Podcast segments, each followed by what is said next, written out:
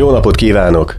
Imre Zoltánt hallják. Június 21-e a nyári napforduló napja. Ekkor van az év legrövidebb éjszakája, a nap pedig a legmagasabb delelési ponton áll az égbolton. A napfordulóhoz világszerte világi és egyházi ünnepek kapcsolódnak, mivel az emberek számára a fény és a sötétség váltakozása mágikus eredettel bírt. A sötétség az elmúlást, a fény pedig a megújulást jelentette. Ezért ezen a napon nagy tüzeket raktak, hogy elűzzék a sötétséget. Hazánkban a 16. századtól biztosan, de valószínűleg már korábban is örömtüzeket gyújtottak ezen az ünnepen. A hagyomány szerint, aki Szent Iváné éjszakáján átugranak a tűz felett, egész évben együtt maradnak. Hagyományainkról és hiedelmekről beszélgetünk ma Tátrai Zsuzsanna néprajzkutatóval. Jó napot kívánok! Nagyon és... nagy szeretettel köszöntök én is mindenkit.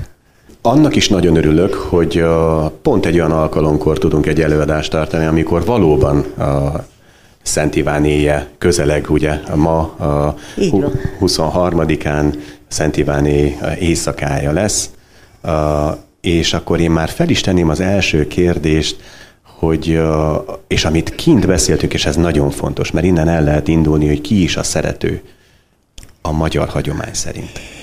Így van, hogy manapság sok olyan fogalom van, amit már kevésbé ismerünk. És ezek közé tartozik az is, hogy a hagyományos paraszti világban a szerető az nagyon ártatlan dolog volt. Az azt jelentette, hogy most kezd udvarolni, tetszik neki az a lány, vagy tetszik neki az a fiú. Tehát amikor a népdalokban a szeretőt halljuk, vagy olvassuk, vagy énekeljük, akkor nagyon ártatlan dologra kell gondolni, ugyanis rendkívül erős erkölcsi hagyományok voltak. Hogyha valaki véletlenül mégis megesett lány lett, azt, azt, azt teljesen a, a társadalom perifériájára került. Itt az előbb beszélgettünk arról, hogy a régi világban a közösség határozta meg az egyénnek a, az életét, manapság pedig mindenki önmagát szeretné megvalósítani. És itt a Szent Iváni szokásoknál is azt kell mondanom, hogy ezek elsősorban közösségi szokások voltak, ahol egy-egy falu fiataljai voltak együtt, és együtt gyújtották meg azt a bizonyos tüzet, és ugrálták át. De hát ez most már nagyon belementünk magába a Szent Iváni tűzugrásba. Nagyon jó. De a, a Szent Iváni tűzugrása előtt a, a, mi zajlik egyébként egy ilyen a, ceremónia, vagy egy ilyen rituálé előtt? Hát vannak leírások arról, például a csalók közből, és ami megint csak ezt mutatja, hogy nem volt mindegy, hogy kik azok, akik a tüzet rakják. A szűzeknek kellett lenni azoknak a fiúknak, nem meg lányoknak, akik ezt ebbe részt vettek, nem tudom ki ellenőrizte ezt, de lényeg az, hogy a fiúk rakták meg a tüzet, és a lányok szentelt vízzel meglocsolták, körbejárták, tehát volt egy szertartásos módja is magának a tűzgyújtásnak, és magának a tűzre valónak is, mert mindenféle dolgot lehetett a tűzre vinni, de fontos volt az, nagyon sok helyen például a májusfát. Mert hogy a májusfa, amit ugye május elsőre viradóra állítottak, vagy pünköstkor a szeretőnek, annak a leányzónak, akit kiszemelt a fiú magának, ezt, amikor a kiszáradt, akkor félretették, és a Szent Iváni tűzhöz használták föl, mert úgy gondolták, hogy annak a varázs erejét, a mágikus erejét ezzel fogják tudni fokozni. És amit először is el szeretnék mondani, a tűznek a jelentőségét. Ugye a tűz nagyon-nagyon fontos alapelem, és azt lehet mondani, hogy a hagyományban nem csak Szent Iván napkor, hanem karácsonykor is van tűzgyújtás. Nagyszombaton ugye megszentelik a tüzet, nagypénteken kioltották az összes tüzet a házaknál, Igen. és nagyszombaton ebből a szentelt tűzből vittek haza csuprokba az emberek, és a húsvét ételt már ezen az új tűzön gyújtották meg. Tüzet gyújtottak és át is ugráltak például lakodalomkor amikor a fiatal menyecske másnap reggel az egész lakodalmas társaság jelenlétében ugrotta át a tüzet. Mert a tűznek rendkívül sokféle jelentőséget tulajdonítottak.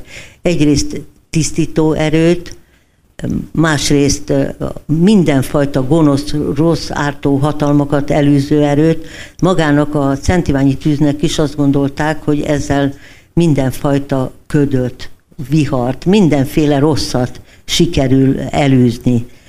És ez még csak az első része ennek a tűz felhasználásának, mert például gyógyfüveket pároltak a Szent Iváni tűzben. Erre az időszakra én, én nem értek egyáltalán a gyógynövényekhez, de bizonyára nem véletlen az, hogy Szent Iván napkor, Nagy Boldogasszony napján, tehát voltak olyan jeles napok, amikor úgy gondolták, valószínűleg tapasztalatból tudták, hogy a gyógyító erő meg sokszorozódik ezekben a növényekben, és éppen ezért alkalmasak lesznek majd arra, hogy bizonyos betegségek ellen föl lehessen használni, hogy borogatni lehessen vele, hogy például azt a bodzát, amit pároltak a Szent Iváni tűz fölött, azt bevitték az ágyba a bolhák ellen. Hát, hogy aztán milyen tapasztalat volt ezzel kapcsolatban, nem tudom. Hát lehet, hogy magának a bodzának az illata olyan erős, hogy a bolhák azt nem nagyon bírják, de őszintén szólva ezt a részét nem tudom, de az is érdekes, hogy bizonyos füveket Szent Iván füvének neveztek, például a Kamillának is van ilyen, ilyen neve, hogy, amit Szent Ivánhoz köti. Tehát nyilván amiatt, hogy ezen a napon gyűjtsék be, és, és párolják a tűz fölött. A tűznek fantasztikus kapcsolata van a túlvilággal. Mert például, most megint más ünnepekről is kell, hogy beszéljek, húsvétkor is, karácsonykor is, és nekem még ezt a múlt században, 60-as években gyűjtés során el is mesélték, hogy a karácsonyi húsvéti ételekből egy keveset tűzbe vetettek azért, hogy a túlvilágon lévő hozzátartozók részesüljenek belőle, hogy az élőket és a holtakat együtt összekösse az ünnep. És ilyenkor a Szent Iváni tűzbe azok az édesanyák, akiknek meghalt a kisgyerekük, azok cseresznyét vagy almát dobtak, hogy így jusson a túlvilágon a csemmegéhez a gyerekük. Ugyanakkor pedig azok, akik meg gyerekre vágytak, azok ilyenkor ettek cseresznyét, a Szent Iváni tűz felett megpárolva. Tehát nagyon-nagyon sok mágikus szokás kapcsolódik ehhez, és mindez Szent Iván napjához. És azért Szent Iván, ez is nagyon érdekes, mert tulajdonképpen keresztelő Szent Jánosról van szó, mert még a, azt mondják, hogy talán a bizánci befolyásnak az eredménye tehát ez még Szent István előttről való talán, hogy, hogy Szent János nálunk Szent Ivánnak nevezik. Hogyha én felosztanám a, a Szent Iván éjszakájának szokásait gyerekekre, kislányokra, aztán tinédzserekre, és aztán így feljebb családokra, férjes asszonyra, vagy épp úgy, hogy a, a, már elveszítette a, a családtagját, mindegyikre van egy egyfajta szokás, mondjuk egy gyermeki szokás, gyermek uh, énekek, versikék, amelyek, uh, amelyek mondjuk Szent Iván éjszakával kapcsolatos, vagy kifejezetten ez inkább a, a, a, a felnőttebb már lányokról, fiúkról szól, és persze édesanyákról, és így tovább. Vagy ott voltak az idősek is ebben az idő, időben? Tehát hogy, hogy kell ezt így elképzelni, hogy hogy áll össze egy, egy falu közösség egy ilyen nap? Az az érdekes, hogy ugye nem valószínűleg az egész magyar nyelvterületen lehetett Szent Iván napi tűzgyújtás, de legtovább Zoboraján, tehát észak, valamikor Észak-Magyarországon, ugye ma Szlovákiához tartozó vidék, az, ahonnan a legtöbb leírás van. Itt közbevetőleg el kell mondanom, hogy én tíz évek keresztül jártam Zoborajára gyűjteni, és ugye a háború után ezek a szokások kezdtek kikopni és eltűnni. Kodály Zoltán volt az, aki a Szent Iváni énekeknek a sorát felgyűjtötte, és neki köszönhetjük, hogy azok megmaradtak. Én már nem nagyon tudtam ezeket a régi énekeket gyűjteni, ugyanakkor be akarták helyettesíteni, hogy tüzeket gyújtottak ilyenkor, és azt mondták, hogy a partizánok emlékére gyújtják a tüzeket ezekben a zoborai falvakban a gyerekek például Szeged környékén almát gyűjtöttek, Szentiványi almát gyűjtöttek ilyenkor, hogy aztán azt a tűzbe, tűz felett megpárolták-e, azt nem tudom, csak arról van adat, hogy, hogy Szent Iványkor érő almát gyűjtöttek a családoktól. Valószínűleg elsősorban a fiatalok számára jelentett ez nagyon sokat. Én Érdekes, hogy nincsenek olyan leírások, de elképzelhetőnek tartom, hogy az elején még ott volt mindenki, aztán a fiatalok maradtak. Én ezt tartom, ezt tartom elképzelhetőnek, meg célszerűnek. Mert hogy oda mentek megpárolni a gyógynövényeket, aztán hogy, hogy ott maradtak a fiatalok. És a fiatalok számára pedig a szerelemvarázslást jelentette. Azt jelentette, hogy ilyenkor az is érdekes, hogy az egyik faluból azt a leírást olvastam, hogy csak a lányok ugrották át a tüzet, és a fiúk nézték, vagy a fiúk segítségével, tehát két oldalról olyan képek is vannak, hogy két oldalról megfogják a, a leányzót, és úgy ugrasztják át a tüzön. Sokszor arra gondolok, hogy azért elég veszélyes dolog lehetett, hát nyilván csak parazsat hagyhattak, mert nem tudom elképzelni, hogy lobogó tűz felett ezekben a bőszoknyákban hogy lehetett átugrálni az, az pedig szóval elég életveszélyesnek tűnik. Az normális vagy az eredeti állapot az lenne, hogy a fiúk, lányok együtt ugorják át, és Így a van. többiek kiéneklik. Tehát a, a két nevet összeéneklik. Tehát nem csak a kimondott szó varázs erejével is próbálják ezt a, dolgot elősegíteni. Itt hoztam ilyen Szent Iván éneket, ugye nem énekelve fogom elmondani, csak ugye az az érdekes, hogy a tüzet négyszögre rakták, és azt mondták, hogy a tűzét megrakáljuk, négyszögülre rakáljuk, egyik szögén ülnek szép öregasszonyok, tehát ott voltak, másik szögén ülnek szép öreg emberek, harmadikon ülnek szép hajadonlányok, negyediken ülnek szép ifjú legények. Tehát ezek szerint ott voltak, ott voltak mindannyian. Ott volt az egész közösség. És érdekes az, hogy néha, néha azt mondják, hogy erotikus célzásokat is tartalmazhatnak az énekek, Tüzit megrakatja világos Szent János, velágolj, velágolj, csak adjig velágolj, míg én nálad leszek, ha én tőled elmék, te is elaludjál. Hát ez, lehet ezekről sok mindent mondani. Aztán nagyon érdekes, hogy vannak olyan énekek, amiben Szűz Máriáról van szó. Ez érdekes. Lassan csendéljetek, én apró diákjaim, hogy aludjék Mária napfölköltig, aranyhajú Mária, rendítsd alába napot, hozd estére a holdat, ahol aznap elnyugszik, Máriához elnyugszik, roppant jó mogyoró levél alá. Na most ennek van egy másik változata, amit Kodály gyűjtött, ez egy, ez egy 19. századi változat, Kodály egy kicsit bővebb változatát gyűjtötte.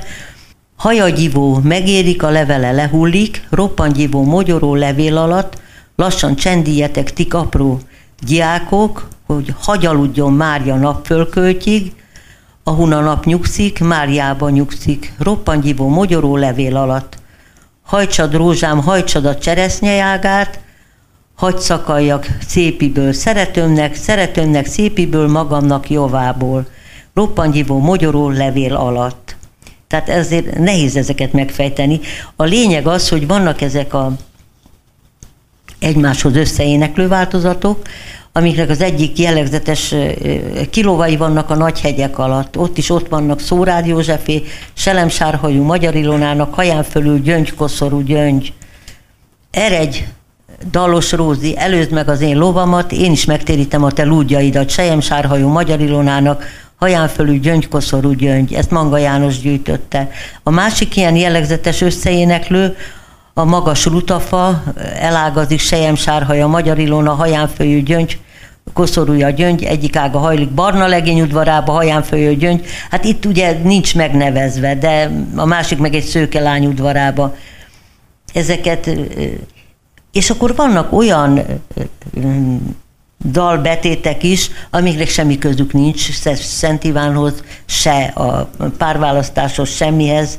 A virágok vetélkedése például, és egy nagyon érdekes középkori ének, és ahol a virágok vetekednek egymással.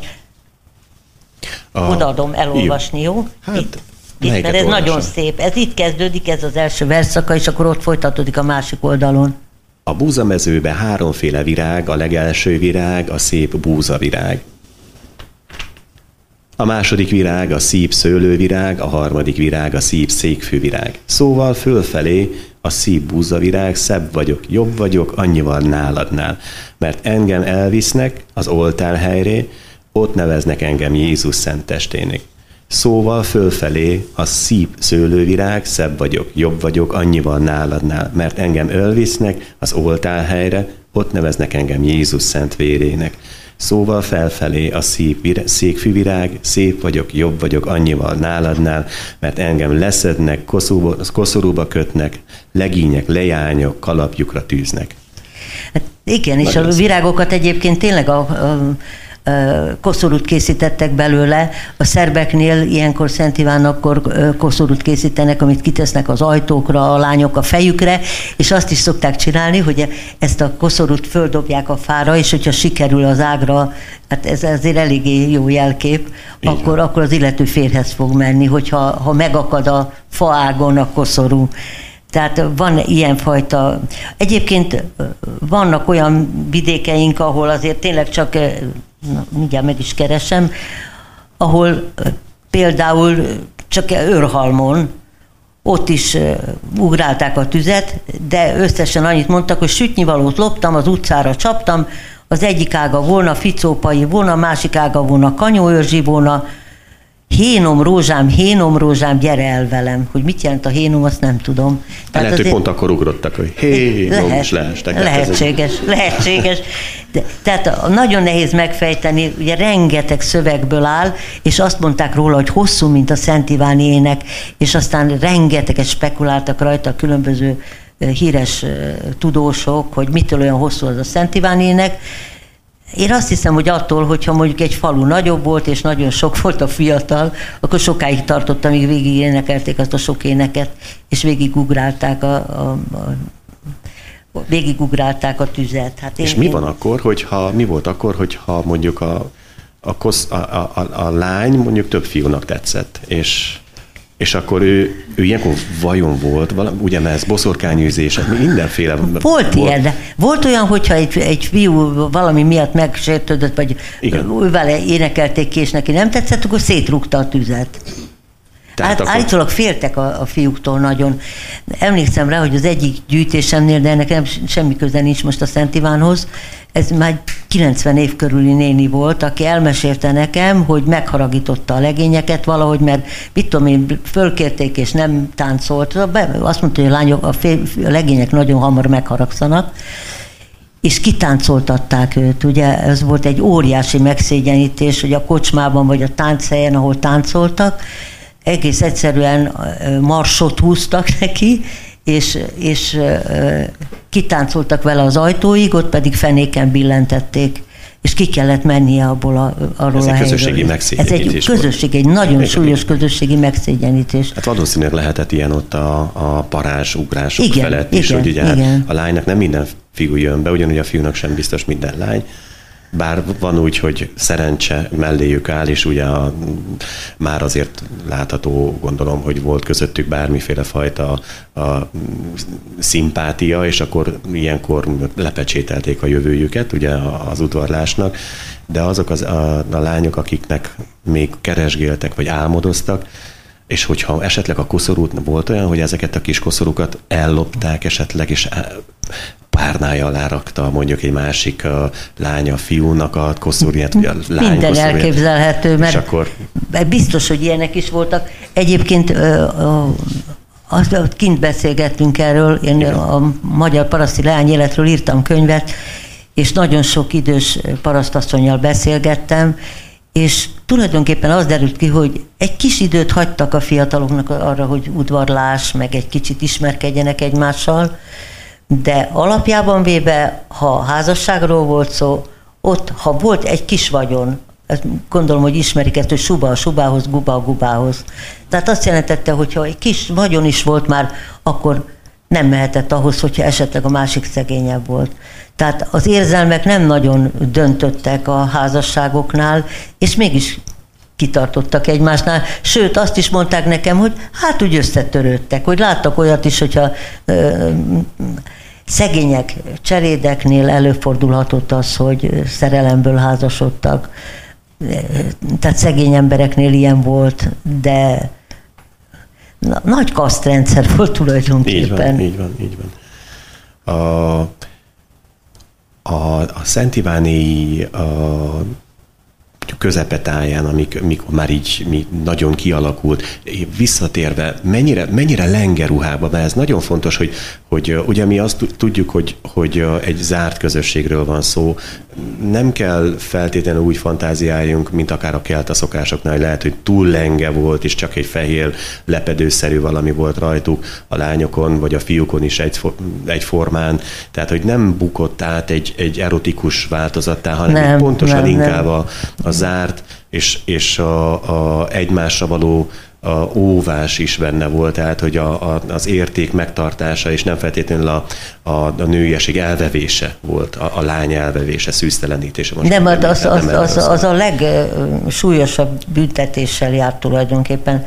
Szóval ez nem a, a, általában a hazai németségnél volt ilyen, hogy próbaházasság, mert hogy tudni azt, hogy, hogy, eset, hogy, hogy az illető termékenye is, hogy lesznek egy gyerekek, de a magyar hagyományban ez, ez nem tehát a, a, ennél a Szent Iváné alatt nem úgy kell elképzelni, mint ahogy esetleg így gondoljuk, hogy ilyen lengeruhákban táncolnak nem, nem. a lányok, akkor aztán jönnek a fiúk, és akkor nagy választás, akkor elmennek a, a mogyorófa bokor alá, és akkor a cseje húja, és akkor Nem, itt felöltöz, és szerintem felügyelték is őket kellően. Ezért volt az egyik sarokban a, a nagy tatár, majd az idősebb, a másik Oda mindenki rájuk. nagyon figyelt rájuk. Odafigyeltek rájuk, szóval egész biztos, hogy ilyesmire Mindenütt voltak ilyenek, hát a, nem véletlen az, hogy baladák születtek egy-egy ilyen kihágásból. Hát manapság naponta lehetne, vagy óránként baladákat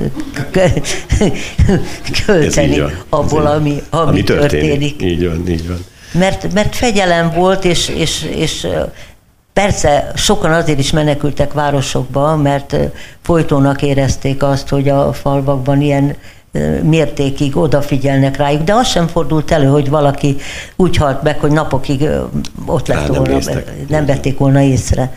Tehát azért ezeknek a dolgoknak tényleg az embernek mindent helyén kell kezelni. Most én azt látom néhány éve, hogy ez a Szent Iván napi tűzugrás, ez rettentő népszerűvé vált. És hogyha az ember megnézi az internetet, azt látni, hogy itt is, ott is, amott is tüzeket gyújtanak, ezeket a szokásokat előszedik, de tényleg az embernek mindent kritikával kell kezelni, mert nagyon sok ilyen ezoterikus oldal van, meg olyanok, hogy most, most, most ha az ember átugorja, hogy mi lesz vele, meg hogy lesz, meg én azt gondolom, hogy mindenre úgy oda kell jobban figyelni. Kapcsolata van tényleg a barátsággal is, meg a szerelemmel is, mert például Baranyában ilyen cseresznye ágakat, meg a tűz mellett koma ágnak nevezték, amit egymásnak ajándékoztak ilyenkor, és ezzel örök barátságot is fogadtak. Az, ami egyébként másút fehér vasárnap szokás, az ilyenkor uh, Szent Iván napján is lehetséges volt. Nekem az az érdekes, és egyre inkább, ahogy öregszem, azt látom, hogy rendkívül izgalmas az, ahogy egy egyházi ünnepen régi rítusok, azt lehetne mondani, hogy a pogány hagyományok hogyan keverednek Ugye itt is, ahogy Máriát is emlegetik. Tehát nagyon nehéz szétválasztani. Amikor én egyetemista voltam száz évvel ezelőtt, akkor, akkor úgy volt, hogy azt mondták, hogy szét kéne választani, ami vallási, és ami ilyen pogány, hiedelem és pogány képtelenség. Ez, ez a legnagyobb ostobaság és képtelenség, mert azok a parasztasszonyok, akik mondjuk a beteg tyúkjukra ráolvastak, és elmondtak nem tudom én hány hiszek egyet, vagy mi atyánkot, attól ők nem voltak pogányok. nem hívő emberek, Így nem van. voltak pogányok. Így van. Csak arról is beszélgettünk kint, mert kicsit korábban értem ide, hogy a hagyományoknak az elmúlásához nagy mértékben az is hozzájárul, hogy az emberek már nem hisznek ezekben a dolgokban, illetve a csuda tudja, mert addig voltak meg a házról házra járó szokások, amit bőséget kívántak, amik a, a, a jövendő termést, az embereknek az egészségét akarták megvarázsolni, amíg nem jött a TS, nem vittek el mindenkitől mindent, mert akkor már ennek nem volt érvényessége mondjuk az egészségvarázslásnak lenne. Így van. Például a pünkösdölésnél, még amikor én pünkösdi szokást gyűjtöttem, akkor uh, magasra emelték a pünkösdi királynőt, és azt mondták, hogy ekkora legyen a kentek kendere. Most kend, amikor már nem termeltek kender, de még élt a szokás, akkor azt mondták, hogy ekkora legyen a kis királynő. Hát ennek is van értelme, hogy, hogy az a kislány megnőjön. Így van. Csak az, hogy, hogy nehéz megáll, megtalálni azt a középutat, amiben benne van a hagyomány is, mert hagyományt lehet teremteni. És én azt gondolom, és azt mondom, ez is hagyomány, hogy most mi itt vagyunk, nem?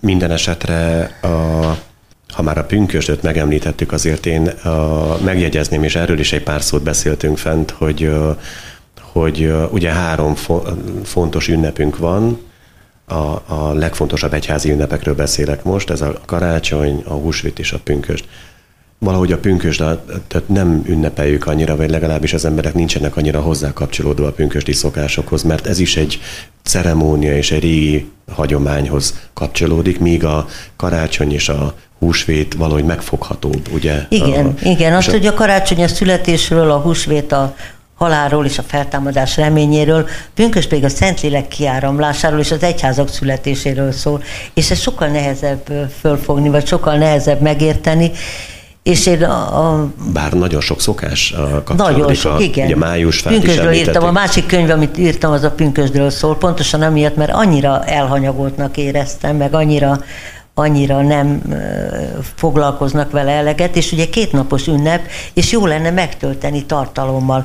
Azt, hogy a Szabatéri Néprajzi Múzeum természetesen gondoskodik erről, de valahogy megszűnt az apáról fiúra, illetve nagyanyáról unokára, mert általában ez volt való továbbadása a hagyományoknak, és ezért a pedagógusokra hárul manapság a legfőbb feladat, hogy a hagyományokat ápolják, hogy a hagyományokkal foglalkozzanak, hogy a gyerekeknek ezt valamilyen módon átadják. Mert tényleg egy globalizált világban élünk, de én nem vagyok ellene annak se, ami új hagyományként bejön, mert azt is szintén az előbb beszéltünk róla, és ez ugye messze van a vannak olyan őselemek meg tárgyak, amik rettentő fontosak.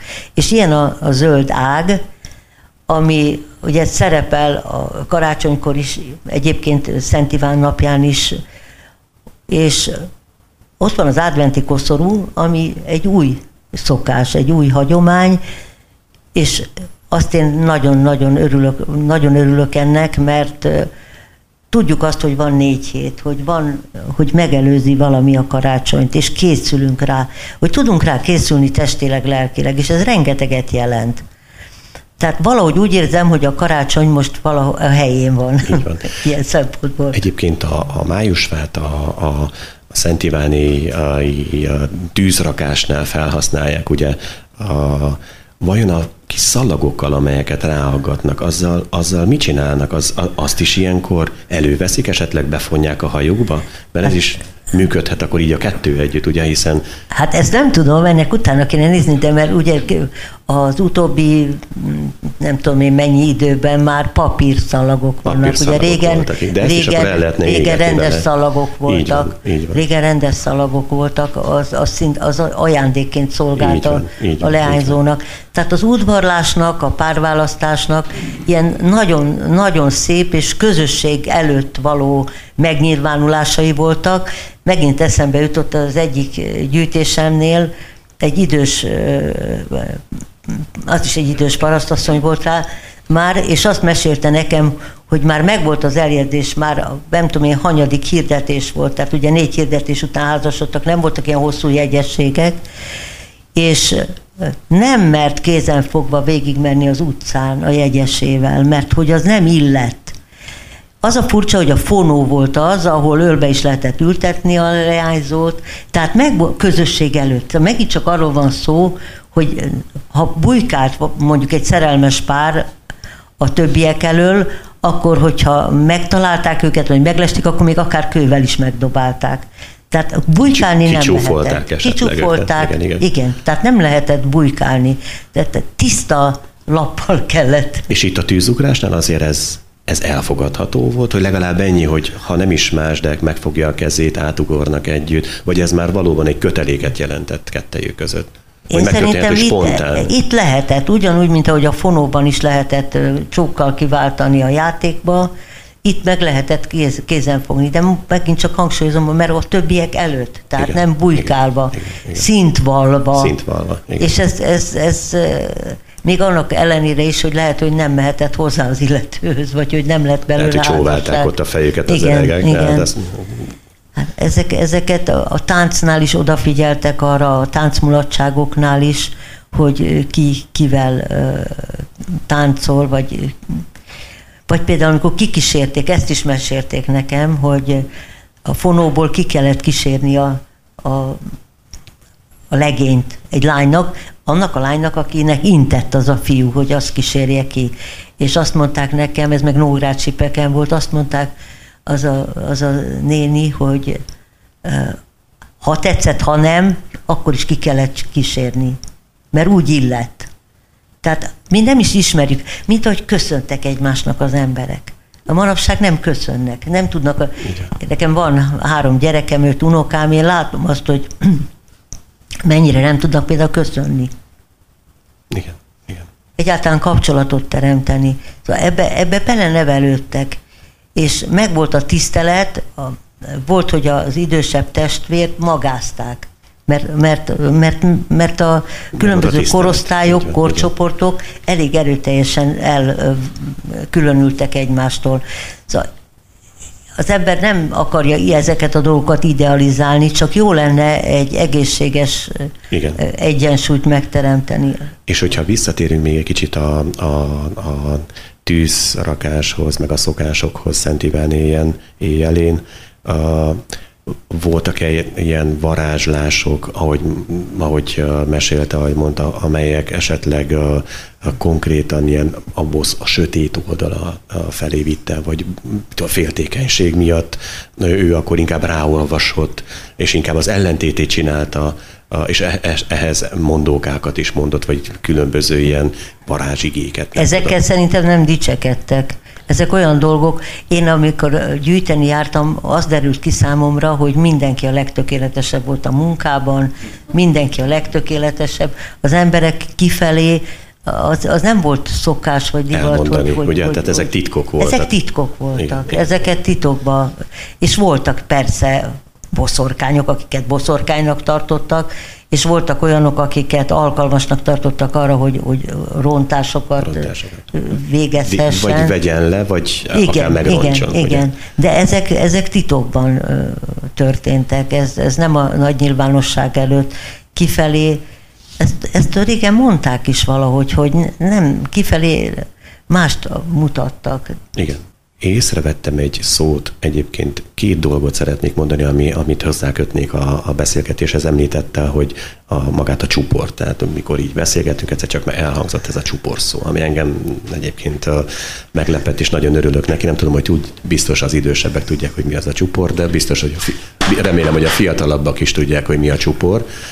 Na tehát annyit elmondanék, hogy a maga a csupor, Uh, ugye az a, az a, miből iszunk, az a vizes bögre, vagy falvakban csupornak mondják, vagy uh, vidéken.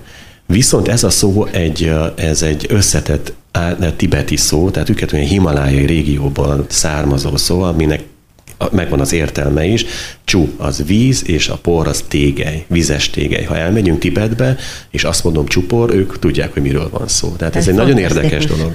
És visszatérve az arra, hogy ugye felajánlották a, az elhunytaknak a, a, az almát, vagy ételt, ugye egy kis darabot az ételből, hogy a, miután megette Ázsiában, hogyha már ezt felhoztam, tehát a Himalája vidékén, valóban van egy ilyen szokás, hogy a, addig eszik az ételt a tányéron, ameddig marad még egy kis rész, amit bizonyos e, időközönként ha lehet naponta, de bizonyos ünnepekkor ugyanígy van, tűzbe dobják, és az ő szeretteikért, vagy a helyi szellemekért azt úgymond felajánlják. Ez, a, ez az étel felajánlása, ahogy így szokták mondani, hogy megbékítsék. Igen, ez egy áldozat tulajdonképpen. Ez egy áldozat, Igen. ami átalakul azt mondják, meg kérdeztem a, a fent a kutatásaim alatt, hogy, hogy de hogy, hogy érzi azt, hogy ez, az, ez, ez egy étel, ezzel hogy tudok megbékélni, hogy tudok egy ilyen áldozatot adni, és azt mondta, hogy nem azt kell nézni, hanem az energiáját, az én szeretetemet, hogy én ezt én felajánlom, összekötöm magam vele, és én neki ajánlom fel, az a,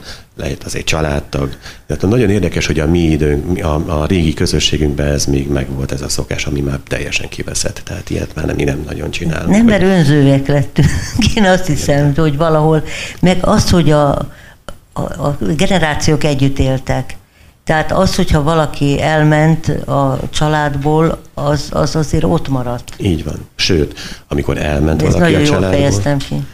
Pontosan, amikor elment valaki a családból, most már hár, elviszik, de falvakban, abban az időben ugye fél oldalára, vagy éppen a háton hagyták, és ott volt a, a lakásban még jó ideig, akár több héten keresztül, 49 napig akár tartották a, a, a családtag, az elhunyt családtagot, ami kiveszett rég.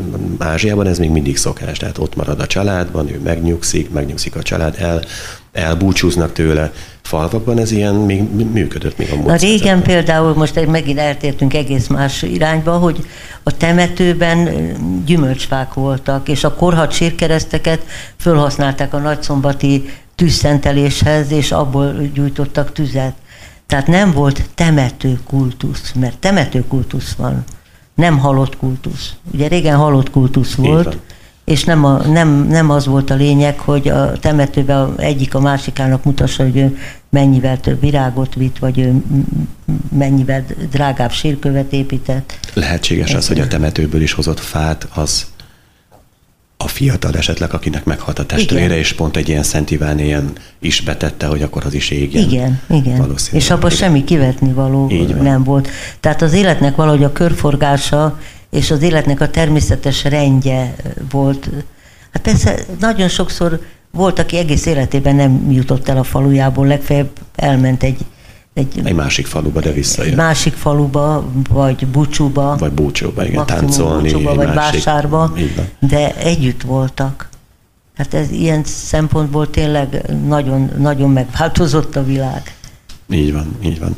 Mi van akkor, hogy, hogyha én, mi azt tudjuk, hogy hogy uh, voltak olyan kisebb közösségek már, hogyha arról is van szó, hogy kevésbé hagyták el a, a, az ő szülőfaluját, és tényleg ott volt, hogy ilyen Szent Iváné alatt esetleg pont a családtagból tetszett neki valaki. Mert hát tudjuk jól, hogy kisebb falvakban voltak ilyen házasságok is, amely, ami családon belüli volt, ami ellen persze ellenük voltak, de a vagyon megmaradásért és sok minden másért ezt is Hát nagyon sok olyan rokonházasság volt, már csak azért is, mert sokszor a utcák nem álltak szóba egymással, meg ellenségeskedtek, tehát egy utcabeli legény nem engedte be egy másik utcabeli legényt, hogy udvaroljon. Hát biztos, hogy ezek azért nem tettek túl jót, de most meg túl sok a vérfrissítés szerintem. Úgyhogy a másik véglet van. De hát tényleg azt gondolom, hogy, hogy ezeket a dolgokat alakulásukban, történetiségükben kell nézni, és nem, nem egy kimerevített. Sokszor azt gondolom, hogy olyan a néprajzkutatás, meg a gyűjtés is, hogy mint amikor hibernál az ember egy pillanatot, vagy, egy, vagy valami jelenséget, és azt a hibernáltat akarja egy másik hibernáltal összehasonlítani, ami ráadásul a Jóisten tudja, hogy mennyi idő alatt. Van egy erdélyi kollégám, aki megtette azt, hogy például a farsangi szokásokat 20 éven keresztül ugyanabban a faluban állandóan megnézett, és akkor lehet beszélni arról, hogy hogyan változik valami, így hogyan van. alakul, így van. mert így, így nagyon nehéz, hogy egy ilyen rákérdezéssel is, hogy most hányan vannak ott. Ha nem írták le, akkor nem tudom. Így van. És amiben én részt vettem, ott már, ott már ezek nem léteztek legfeljebb elmesélték nekem. Az a baj, hogy mindig, hogy a néprez nagyon sokszor arra hagyatkozik, ami, amit mondanak. Na most az emlékezet, hát azt mindannyian tudjuk, hogy azért az nem olyan tökéletes, és azt kell megfigyelni, amilyen jelenség most van, és én azért mondom, hogy egy mostani néprajzosnak is nem véletlen, hogy van ö, városi antropológia, mert nagyon fontos megfigyelni. Például ezt, hogy hogyan alakul a Szent Ivánnapi tűzugrásnak a szokása, akár itt Budapesten. mert éppen láttam, hogy tudom, Pest környékén nagyon sok helyen van. És, és akár idegenforgalmi célból, akár csak érdeklődésből, de hogy ezeket kéne most fölmérni, mert száz év múlva ez lesz az érdekes. Köszönöm Tátrai Zsuzsannának, hogy itt volt. Zárásként pedig még egy érdekes gondolat Szent Iváné kapcsán. A nyári napforduló napja és megünneplése időben napjainkra már elvált egymástól. Az, hogy Szent Iváné éjjele nem június 21-ére, hanem június 24-ére esik, ennek a tropikus időszámítási mód sajátossága és a tényleges naptári évek közti különbség az oka. Továbbá az egykori naptári reformok is hozzátettek e különbségekhez. Évszázadok vagy egy évezred múlva a napfordulók még korábbi dátumra fognak esni. Köszönöm a figyelmüket, Imre Zoltánt hallották.